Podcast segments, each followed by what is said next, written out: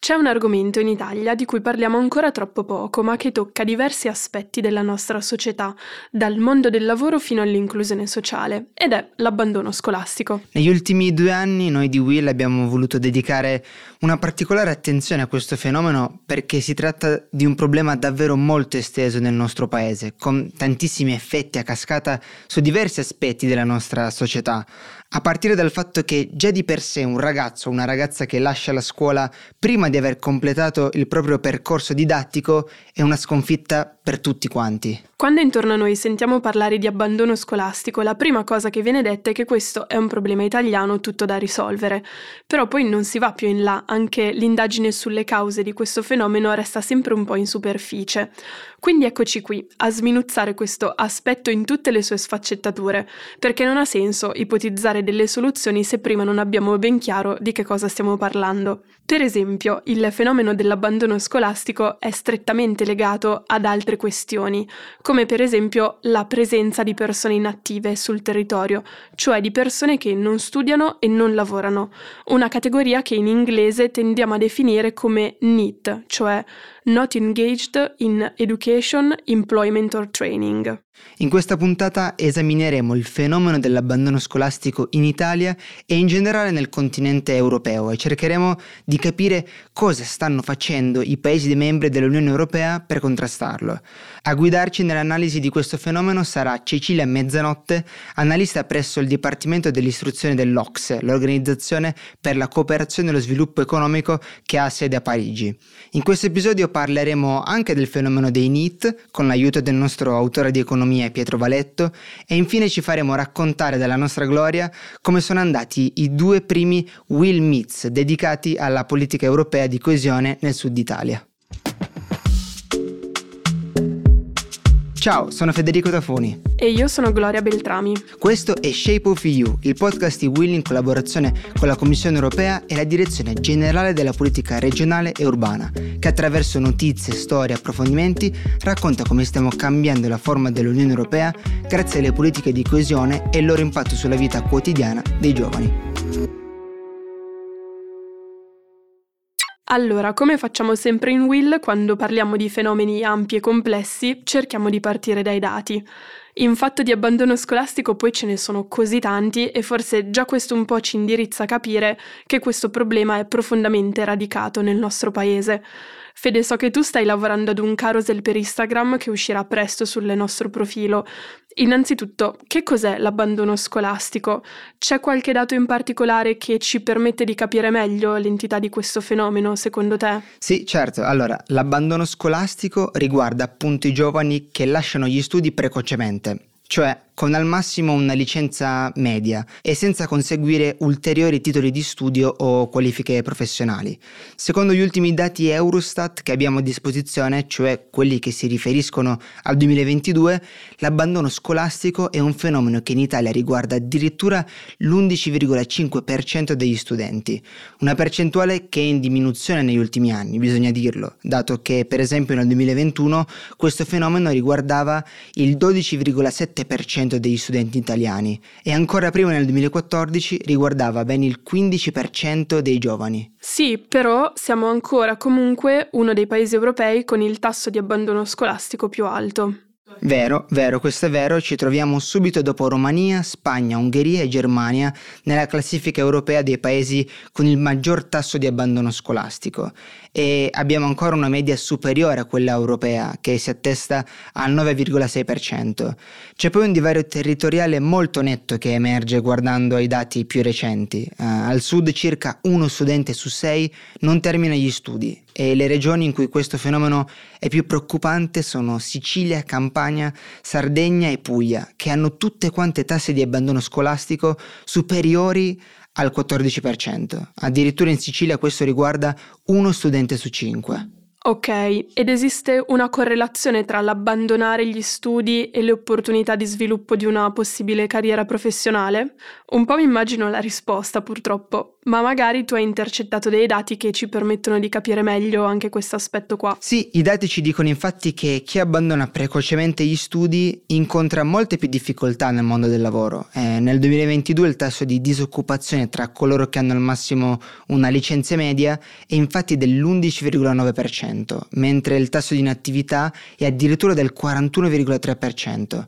Insomma, non completare il ciclo delle superiori crea di fatto un netto svantaggio nel mondo del lavoro. Ecco, i dati che spiegavi adesso, Fede, mettono in luce molto bene l'entità di questo fenomeno che appunto impatta fortemente, soprattutto su alcuni territori del nostro paese. Per capire le cause dell'abbandono scolastico abbiamo chiacchierato con Cecilia Mezzanotte, che lavora proprio nel Dipartimento Istruzione dell'Ocse a Parigi. Ciao Cecilia, volevamo chiederti quali sono le cause che hanno portato il fenomeno dell'abbandono scolastico ad avere questa entità in Italia?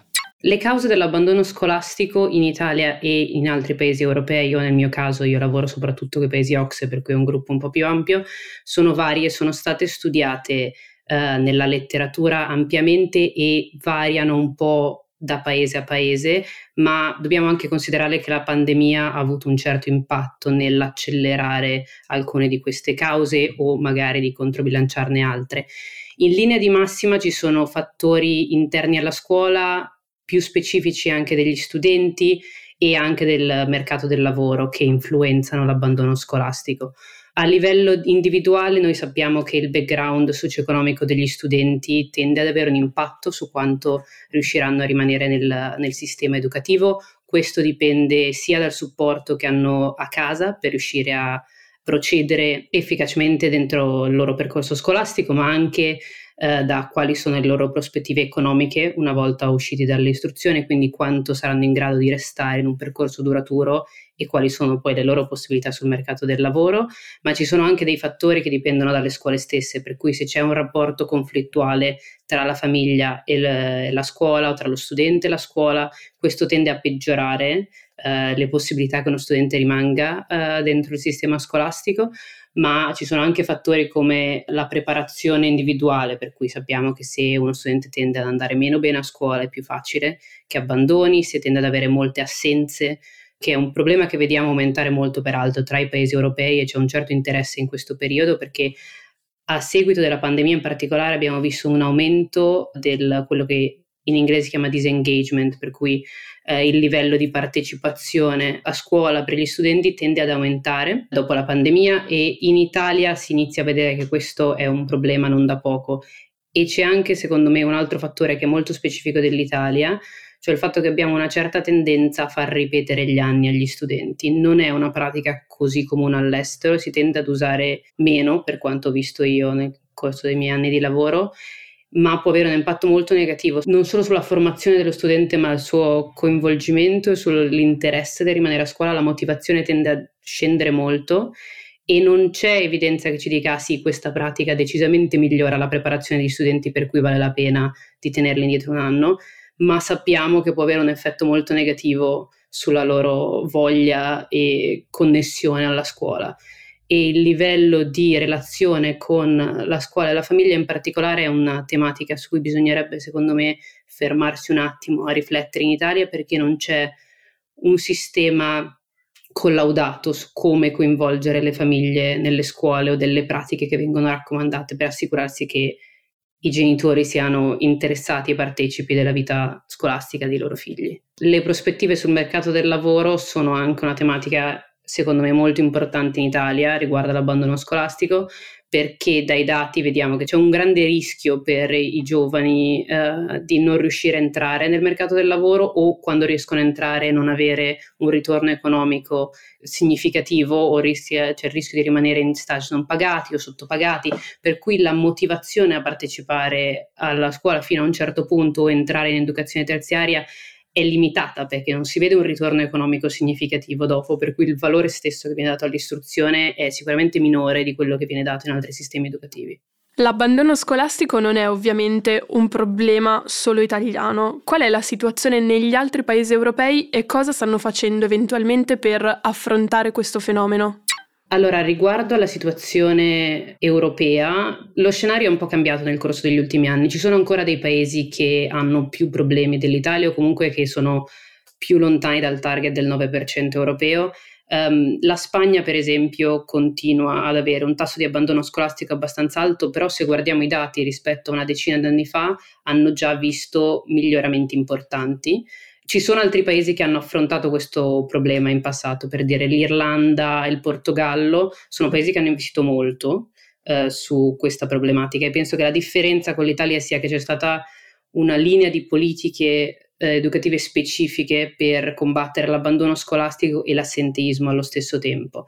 Per cui in Portogallo ehm, abbiamo visto per esempio il fatto che è stato esteso eh, l'obbligo scolastico fino ai 18 anni, per cui c'è come dire, un limite un po' più alto alla partecipazione ed è stato abbastanza importante per migliorare eh, questi risultati, ma paesi come l'Irlanda hanno, investito anche su politiche diverse, per dire l'Irlanda si è molto concentrata sul rapporto scuola-famiglia e sul supporto degli studenti svantaggiati da un punto di vista socio-economico, per cui hanno creato ormai eh, a inizio degli anni 2000, dovrebbe essere attorno al 2007, un programma che si chiama Dash, che serviva a Uh, supportare le scuole con una grande concentrazione di, su- di, studenti svantaggiati da un punto di vista socio-economico per combattere uh, questo problema dell'assenteismo e dell'abbandono scolastico in particolare. Quindi loro assegnano tutta una serie di risorse, non solo economiche, ma anche in termini di staff, alle scuole in cui gli studenti sono più a rischio e questo eh, riguarda non solamente i finanziamenti, come dicevo, ma anche alcuni ruoli specifici, per cui hanno creato il ruolo di questo homeschool liaison officer, per cui è una persona dentro la scuola il cui solo ruolo è connettere la scuola e la famiglia, assicurarsi che i problemi che ci sono a casa siano chiari a livello degli insegnanti, della leadership della scuola, per assicurare che la comprensione e il supporto che può essere dato sia adattato al singolo studente e hanno visto degli ottimi risultati. Adesso l'Irlanda va, ha abbassato moltissimo negli anni uh, il, l'abbandono scolastico e stanno ancora investendo su questo programma. Hanno anche un altro ruolo che è quello del School Completion Program, per cui hai di nuovo un membro dello staff che si occupa di avere attività, trovare occasioni di esperienze lavorative, organizzare conferenze con speaker che vengono da so, società della zona o comunque mostrare diverse possibilità Uh, agli studenti, ma anche di organizzare attività per i genitori per cercare di avvicinarli ulteriormente alla scuola. E un'altra strategia che viene generalmente raccomandata a livello europeo in generale, quindi sia a livello di Parlamento che di Consiglio, per questo problema è di investire sulla preparazione vocazionale, perché non tutti gli studenti vorranno o troveranno una ragione per voler fare un percorso prettamente accademico che poi li porterà ad accedere all'educazione terziaria, ma si è visto che è molto importante avere un sistema di qualità eh, e con varie opzioni a livello vocazionale e quindi di poter offrire diversi pathways, si, si chiamano a livello internazionale, per trovare un percorso, una formazione molto specializzata che possa poi permettergli di non soffrire l'ingresso nel mercato del lavoro o di non vedere una mancanza di ragioni per restare nel sistema educativo fino ai 18 anni o oltre, idealmente. Allora Gloria, abbiamo parlato del problema dell'impatto dell'abbandono scolastico, ma c'è anche un altro fenomeno legato ai giovani che lasciano precocemente la scuola che vale secondo me la pena analizzare. Spesso sentiamo infatti parlare di un acronimo, NEET, che dovrebbe raccogliere tutte quelle persone che per un motivo o per l'altro sono inattive, cioè non sono né formalmente impegnate né stanno frequentando un qualche corso di studi. Più precisamente raccoglie quell'insieme di persone tra i 15 e i 29 anni che non lavora, non studia e non è impegnato in generale in nessuna attività di formazione. Anche su questo tema abbiamo fatto moltissima ricerca negli anni. Secondo Eurostat, ad esempio, nel 2022 l'Italia è stato il secondo paese dell'Unione Europea con la più alta percentuale di NIT. Quasi un giovane italiano su cinque risulta inattivo ed è un numero altissimo soprattutto se pensiamo che i target europei, che sono stati fissati per il 2030, vorrebbero ridurre questo numero a meno di uno su dieci. Un altro aspetto poi che c'è da considerare è che in Europa esiste una grande correlazione tra l'abbandono precoce agli studi di cui parlavamo prima e la percentuale di NIT sullo stesso territorio. Ed è anche per questo motivo che la situazione territoriale dei NIT è molto simile a quella dell'abbandono scolastico con le regioni del sud come Sicilia, Calabria, Campania e Puglia, che in alcuni casi sfiorano, a volte anche sorpassano il 30% di giovani inattivi, mentre nelle regioni del nord, come ad esempio Veneto, Friuli, Venezia Giulia e Trentino Alto Adige, molto spesso ci troviamo al di sotto del 15%. C'è anche poi una questione di divario di genere da considerare perché il 58% dei NIT che stiamo considerando adesso è di genere femminile. Quindi, per riassumere, i dati più recenti a nostra disposizione ci dicono che quello dei NIT è un fenomeno decisamente ampio e preoccupante per il nostro paese. Ora però, come abbiamo fatto prima nel caso dell'abbandono scolastico, vorrei capire quali sono le cause di questo fenomeno e come sempre viene in nostro aiuto Pietro Valetto, autore di economia in Will. Ciao ragazzi, potremmo raggruppare i NEET italiani in cinque profili principali. Il primo è quello di ragazzi giovanissimi, tra 15 e 19 anni, soprattutto maschi, che hanno abbandonato gli studi ma vivono ancora con i loro genitori e sono scoraggiati perché non riescono a trovare un lavoro stabile. Poi ci sono anche le giovani mamme, quindi donne tra i 25 e 29 anni, che sono inattive dal punto di vista lavorativo. Devo dire che qui inattivo mi sembra però forse un termine inadatto se consideriamo le responsabilità legate al lavoro di cura che queste persone affrontano verosimilmente ogni giorno. Ma appunto anche loro risultano comunque nella categoria dei NIT. Il terzo gruppo è quello delle giovani potenziali, quindi donne tra i 20 e i 24 anni che hanno una laurea ma non hanno ancora avuto riscontri positivi da parte del mercato del lavoro. Sono quindi una forza di lavoro potenziale che spesso però finirà per prolungare questo periodo di inattività e trasformarsi nelle giovani mamme. Infine ci sono altri due gruppi da tenere presente, che sarebbero i figli del lockdown, quindi tutti quei ragazzi che si sono diplomati o laureati durante la pandemia, e i talenti del mismatch. Questi sono tutti giovani che comunque hanno finito un percorso di studi più o meno lungo, ma non riescono a trovare il loro posto nel mondo del lavoro. Nel primo caso, forse per l'aumento della precarietà degli ultimi anni, nel secondo perché in Italia non si cercano grandi numeri di persone con le loro capacità. Allora, per fare un attimo un recap di quanto abbiamo capito fin qui, il fenomeno dell'abbandono scolastico e quello dei NEET sono molto radicati nel nostro paese e hanno cause ed effetti molto complessi e anche diversificati. È con questa consapevolezza che l'Unione Europea ha settato per i Paesi membri degli obiettivi molto chiari da raggiungere riguardo proprio il contrasto dell'abbandono scolastico e dei NIT. L'Unione vorrebbe infatti che il tasso di abbandono scolastico nel blocco europeo si riducesse ad una media del 9% entro il 2030, stesso target per i NIT. Ma allora, per quanto riguarda l'abbandono scolastico, direi che almeno a livello comunitario, siamo messi bene, dato che nel 2022 il tasso medio, come abbiamo detto prima, era del 9,6%, mentre riguardo ai NIT direi che c'è ancora molto lavoro da fare, dato che nel 2022 il tasso medio europeo era dell'11,7%.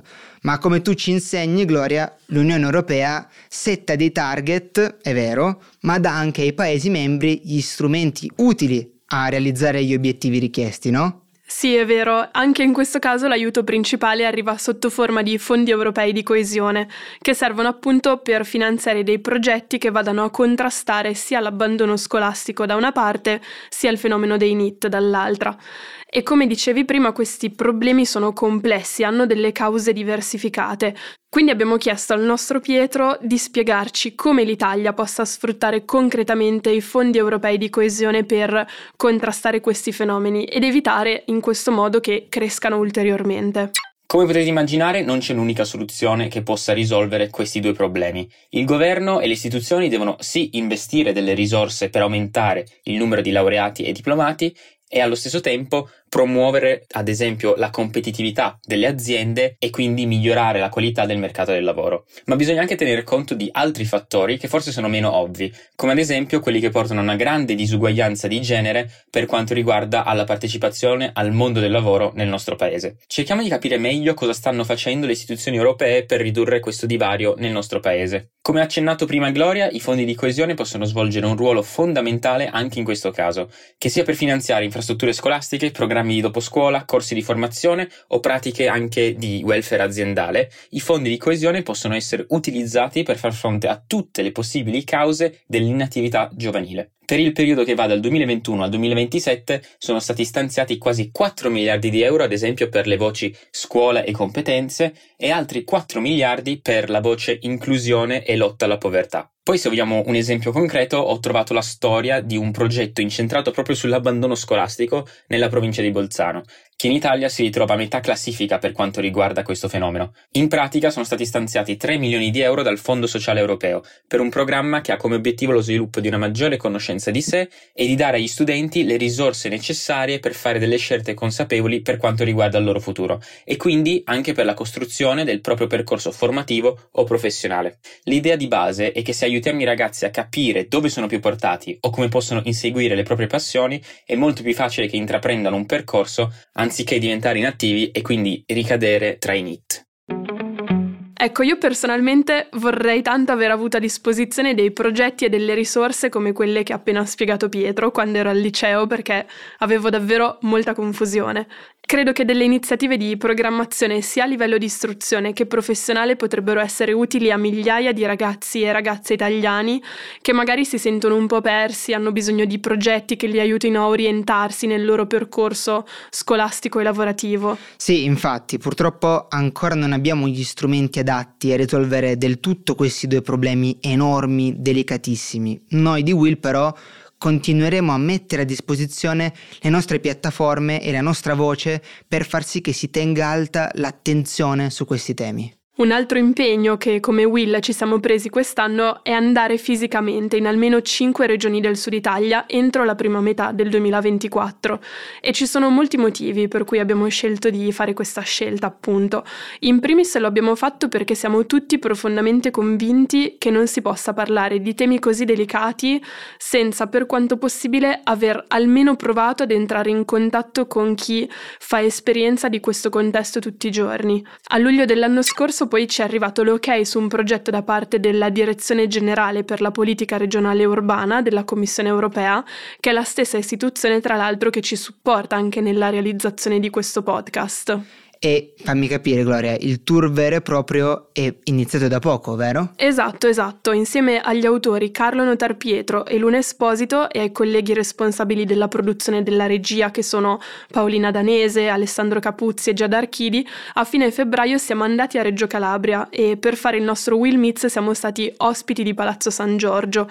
Devi immaginarti, Fede, un palazzo storico con lo scalone in marmo, i drappi alle finestre, un mega lampadario al centro della sala affrescata puntata. Insomma, Gloria, niente male per segnare l'inizio del tour, posso dirlo? Riconosco che era una location mozzafiato, devo dirti però che è stata anche una certa responsabilità per noi, nel senso, in quella situazione non potevamo dire che le istituzioni non avevano voluto accoglierci, anzi ci avevano messo addirittura a disposizione la loro location più bella. Ma al di là della location e tutto quanto, sono emersi degli spunti interessanti da questo dibattito con i ragazzi e le ragazze della community? Moltissimi, moltissimi. Faccio un passo indietro per gli ascoltatori che non hanno mai partecipato ad un nostro Will Meets. Di solito ci sediamo in cerchio e il format dell'evento è pensato in modo tale che le persone possano sentirsi libere di esprimere le proprie idee o condividere le proprie esperienze personali. Ecco, il dibattito a Reggio Calabria è stato davvero molto sentito. Le persone che sono venute ci hanno fatto capire che i giovani reggini hanno una voglia incredibile di fare la propria parte per provare a migliorare un territorio che molto spesso è stato dimenticato dalla politica politica italiana degli ultimi vent'anni. Sì, e in questo senso i fondi di coesione europei stanno giocando un ruolo importantissimo, no? Pensa che dei quasi 568 milioni di euro erogati dall'Unione Europea nell'ambito del ciclo di programmazione 2014-2020, più della metà dei fondi è stata usata per migliorare il sistema di infrastrutture, eh, dalla manutenzione delle linee ferroviarie all'acquisto di nuovi autobus per implementare il servizio urbano e extraurbano. E poi c'è anche l'apertura dei primi tre asili pubblici nel comune di Reggio Calabria. È un po' questo che intendiamo quando parliamo della forma dell'Europa. Poi da Reggio Calabria ci siamo spostati a Messina, dall'altra parte dello stretto, per incontrare la community siciliana e confrontarci anche con loro su questi temi come appunto il sentimento di appartenenza più o meno condiviso all'Unione Europea. In questo caso eravamo ospiti di Colapesce, che è una piccola libreria indipendente in centro città, e si sono presentate così tante persone quel venerdì sera che quasi non si apriva più la porta del locale. Wow. Non il massimo dal punto di vista della sicurezza, ma vedere tutte queste persone sedute sedute a terra che si confrontano con degli sconosciuti rispetto all'effetto che l'Unione Europea aveva sulle loro vite quotidiane è stato davvero bello. Anche in questo caso abbiamo avuto conferma del fatto che non è vero che i giovani non hanno voglia di parlare di politica o di confrontarsi sui temi caldi del momento, lo fanno con rispetto e ascolto dell'altro, nel momento in cui però ci si preoccupa di mettere a loro disposizione uno spazio accogliente e inclusivo per poterlo fare. Esatto, e poi Messina tra l'altro è un esempio abbastanza virtuoso di come i fondi europei della scorsa programmazione sono stati spesi, perché dei circa 46 miliardi e mezzo di euro messi a disposizione dalla regione Sicilia, il 15% è stato speso a Messina su progetti molto concreti, come ad esempio il rifacimento delle piste ciclabili che dal lungomare portano verso il centro cittadino. Come i nostri ascoltatori quindi ormai avranno capito benissimo, noi siamo carichissimi per questo progetto e quindi eccoci a spoilerare le prossime tappe. Eccoci qua, dobbiamo ancora uscire con la comunicazione ufficiale, va detto, ma intanto tenetevi liberi tra il 18 e il 20 marzo perché saremo prima a Taranto e poi a Matera per altri due Will Meets dedicati proprio ai temi dell'Unione Europea e dell'impatto che le politiche di coesione hanno sullo sviluppo del nostro territorio. Arriveranno presto tutte le informazioni del caso, intanto se vi va tenetevi liberi. Chiudiamo la parte degli annunci ricordando anche che la prossima settimana saremo invece prima a Lubiana e poi a Zagabria per confrontarci con la comunità italiana che ora vive in quei territori. Abbiamo ancora qualche posto libero per questi due eventi, quindi se ci state ascoltando da lì o se conoscete qualcuno o qualcuna che possa essere interessato a partecipare, in descrizione di questa puntata trovate tutte le informazioni su come iscrivervi. Anche in questo caso ovviamente l'evento è gratuito e aperto a tutti e a tutte. Poi ci saranno Bruxelles, Amsterdam, Roma, Napoli e un periodo bello denso di appuntamenti, insomma tenete d'occhio i nostri social perché presto arriveranno aggiornamenti. E poi come sempre per qualsiasi ulteriore dettaglio potete scriverci a europa-willmedia.it. Intanto grazie a chi ci ha ascoltato fino a qui, ci risentiamo sicuramente tra un paio di settimane. Ciao! Ciao! Shape of You è un podcast prodotto da Will Media, la cura editoriale di Francesco Zaffarano e Paolo Bovio. Gli autori e le autrici sono Federico Tafuni, Pietro Valetto e Gloria Beltrami. La produzione è di Stefano Mangone. La regia e il sound design sono di Lorenzo Marsiglia. Il coordinamento è di Gloria Beltrami. Questo podcast è finanziato dall'Unione Europea. Le opinioni espresse appartengono tuttavia al solo o ai soli autori e non riflettono necessariamente le opinioni dell'Unione Europea.